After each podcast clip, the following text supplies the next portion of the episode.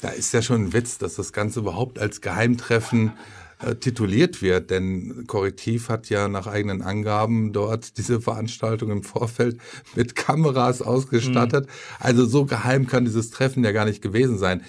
Aber weißt du, was mich ähm, daran am meisten irritiert ist, er wird äh, so getan, also man hat über Remigration gesprochen. Allein dieses Wort, das darf mhm. man ja schon nicht mehr sagen. Mhm. Ja, das es wird ja Unwort äh, des Jahres. Unwort des Jahres. Gleich hinterhergeschoben. genau, also dieses Wort ja. wird geframed.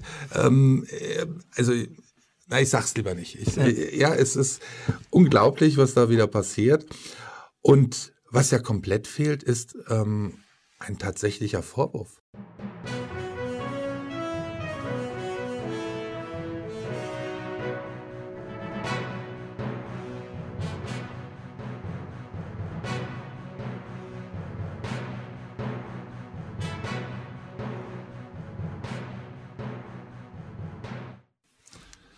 Liebe Zuschauer, einen schönen guten Tag und ganz herzlich willkommen zu einem neuen Video. Mein heutiger Gast ist Felix Schöner, der Chefredakteur unseres Magazins. Ich begrüße dich ganz herzlich, Felix. Ich grüße dich, Helmut. Freut mich, dass wir uns auch mal persönlich hier zusammenfinden in unserer Zentrale hier in Köln. Ja, im Politbüro in Köln sozusagen. Gewissermaßen, ja. genau. Ja, wir wollen heute über das Magazin reden. Sie, liebe Zuschauer, können uns unterstützen. Sie können unsere Arbeit unterstützen mit einem Abo. Wir wollen und haben uns vorgenommen, in 2024 noch besser zu werden, noch viel mehr Videos zu produzieren. Und ja, schauen Sie sich unser, unser Magazin an und schauen Sie, ob Sie uns unterstützen können mit einem Abonnement.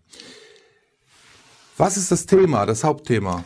ja, Monat. Helmut, äh, es gibt so viele Themen, über die wir eigentlich sprechen könnten in der Politik. Wir haben eine Ampelregierung, die ihren Haushalt nicht gebacken kriegt, deswegen äh, das Verfassungsgericht eingreifen musste. Wir haben Eskalation im Nahen Osten, die Handelswege, die internationalen Handelswege sind gestört. Es gibt so viele Themen, über die gerade diskutiert wird, die Bauernproteste, aber es ist jetzt einfach so, Seit zwei Wochen haben wir eigentlich nur noch ein Thema in den Schlagzeilen und deswegen habe ich auch diesen Titel mal bewusst auch provokativ gewählt. Der Geheimwahn, weil wir sprechen seit zwei Wochen eigentlich nur noch über einen sogenannten Geheimplan gegen Deutschland. Also es sollen sich Rechtsextreme mit Vertretern der AfD und CDU getroffen haben in einer Villa in der Nähe von Potsdam. Und ja, wie der Titel von Politik Spezial jetzt auch schon ein bisschen nahelegt. Ich glaube, da verschwimmen so ein bisschen die Grenzen von Wahn oder man könnte es auch freundlicher, etwas freundlicher sagen, Fiktion und Wirklichkeit, was hier die Medienberichterstattung angeht. Da ist ja schon ein Witz, dass das Ganze überhaupt als Geheimtreffen tituliert wird, denn Korrektiv hat ja nach eigenen Angaben dort diese Veranstaltung im Vorfeld mit Kameras ausgestattet. Mhm. Also so geheim kann dieses Treffen ja gar nicht gewesen sein. Aber weißt du, was mich ähm, daran am meisten irritiert ist, er wird äh, so getan, also man hat über Remigration gesprochen. Allein dieses Wort, das darf mhm. man ja schon nicht mehr sagen. Mhm. Ja, das es wird ja Unwort äh, des Jahres. Unwort des Jahres. Gleich genau. hinterhergeschoben. genau, also dieses Wort wird geframed. Ähm, äh, also na, ich sag's lieber nicht. Ich, ja, es ist unglaublich, was da wieder passiert. Und was ja komplett fehlt, ist ähm, ein tatsächlicher Vorwurf. Mhm. Also, ähm, was ist denn da wirklich ähm, rechtswidriges passiert oder gesagt worden? Ja, das frage ich mich auch ehrlich gesagt. Also ich habe natürlich viel recherchiert dazu, viel gelesen, auch diesen Originalartikel von Korrektiv mir sehr genau angeschaut. Und ja, ein bisschen erinnert mich das äh, an äh, eine Figur aus der Literatur, äh, kennen sicher einige Zuschauer, Don Quixote, also der Ritter der traurigen Gestalt, der sieht so eine harmlose Windmühle und ja, malt sich dann irgendwie aus, dass da ein Monster ist. Und ja, was ist denn inhaltlich passiert auf dieser Konferenz? Also, wir haben jemand wie Martin Zellner dort, der natürlich so eine Persona non grata ist aus Sicht des Mainstreams, aber dass die Thesen, ähm, die er da wohl vorgestellt hat, sind ja schon seit Monaten in einem Buch öffentlich zu sehen. Also hier kann von Geheimniskrämerei eigentlich gar keine Rede sein. Da frage ich mich wirklich, was in diesem Land los ist, dass wir so äh, gebetsmühlenartig drüber diskutieren müssen. Ja, sowas ähnliches haben wir ja auch erlebt beim Rollatorputsch. Ja, das also, war ja auch der Knaller. Also ich, ich bin da gar nicht drüber hinweggekommen, als ich dann lesen musste. Damals, ähm, ja, es wurden äh, Gas- und Schreckschusswaffen gefunden. Mhm. Oh mein Gott. Und, und ich glaube sogar Jagdwaffen in diesen Schlössern, also antiquarische ja. Waffen. Ja, ja, ja und, und vielleicht auch Schwerter und Schilde und ähm, Armbrüste. Ganzkörperrüstungen. Ja. ja, ja. Und äh, schlimm war ja damals auch, dass diese, diese Reichsbürger äh, Lebensmittel, also bunkern, das wurde ja auch mm, mm. als ganz böse dargestellt. Und ja. Ist dann schon ein Indiz auf. Ja, äh, Felix, es ist eine, eine so verrückte Zeit, aber äh, wenn ich mir das so angucke, sieht man ja auch ähm, an diesen ganzen Aktionen. Vor allen Dingen, es ist ja auch der Zeitpunkt interessant. Ne? Das Treffen war ja mhm. schon im November und jetzt auf einmal wird es ausgepackt. Also äh, so lange kann es ja nicht gedauert haben, bis das. Ja, und es müssen da wirklich viele Leute dran gearbeitet haben. Also Korrektiv nennt selber äh, die Namen ihres Teams, das ist um ein Dutzend Leute. Also man hätte das sicher auch noch beschleunigen können. Also natürlich ja. ist der Zeitpunkt auch entsprechend ausgewählt. Ja, was meinst du, warum? Naja, also möglicherweise eben, um, um bestimmte andere Themen wegzudrücken aus der öffentlichen Wahrnehmung. Also mhm. beispielsweise jetzt die, die Bauernproteste. Ja. Oder weil man jetzt ähm, auch die, dieses Thema gerade setzen will, um andere neue Themen vorzubereiten. Ja, also es kann dann natürlich auch ein Thema sein, wie dass jetzt beispielsweise Björn Höcke die Grundrechte entzogen werden sollen oder dass ein vielleicht ein Verbotsverfahren gegen die AfD angestrengt wird. Und da hat man jetzt die Vorbereitung und kann dann in den nächsten Schritt gehen. Hm. Gut, dieses Verbotsverfahren ist natürlich ähm, sehr, sehr schwierig, das durchzukriegen. Ja. Und gut, sie werden, wollen es vielleicht versuchen und wollen einfach nur damit wieder mhm. framen und die Leute dazu bringen, dass die, die AfD halt nicht gewählt wird. Also es würde sicher auch der Partei schaden, einfach dadurch, dass ein sehr hoher Aufwand dann entsteht, für die Partei sich natürlich da zu verteidigen und entsprechend ja personelle Ressourcen gebunden werden, finanzielle Ressourcen mhm. und natürlich diese ständige Medienberichterstattung dann aus Karlsruhe noch dazu kommt. Also äh, das, das, das ist, denke ich, die, die Strategie, dass da jetzt wirklich dieses Verbotsverfahren glatt durchgeht, ist nahezu ausgeschlossen. Also wenn das Verfassungsgericht noch objektiv ist und noch nach juristischen Maßstäben wirklich arbeitet, nahezu ausgeschlossen. Hm. Ja, Felix, eine verrückte Zeit. Was gibt es sonst noch für Themen?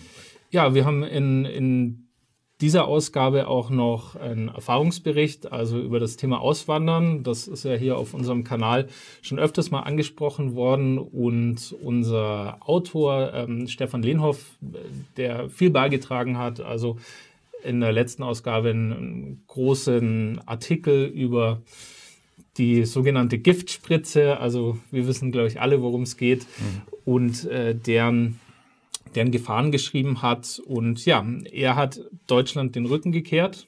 Wohin aus, ist er gegangen? Ähm, nach, nach Südostasien, also ein sehr idyllisches ähm, ja, Gebiet. Also er beschreibt, dass er da eine Hütte hat, also von Strom, Wasser äh, weitgehend unabhängig ist und sogar mehr Fische fangen kann. Also so weit eben vom Zugriff der Globalisten äh, und der sogenannten Zivilisation entfernt, wie es geht. Hm. Ja, Auswandern ist ja bei vielen Leuten ein Thema, wo viele Leute auch drüber nachdenken.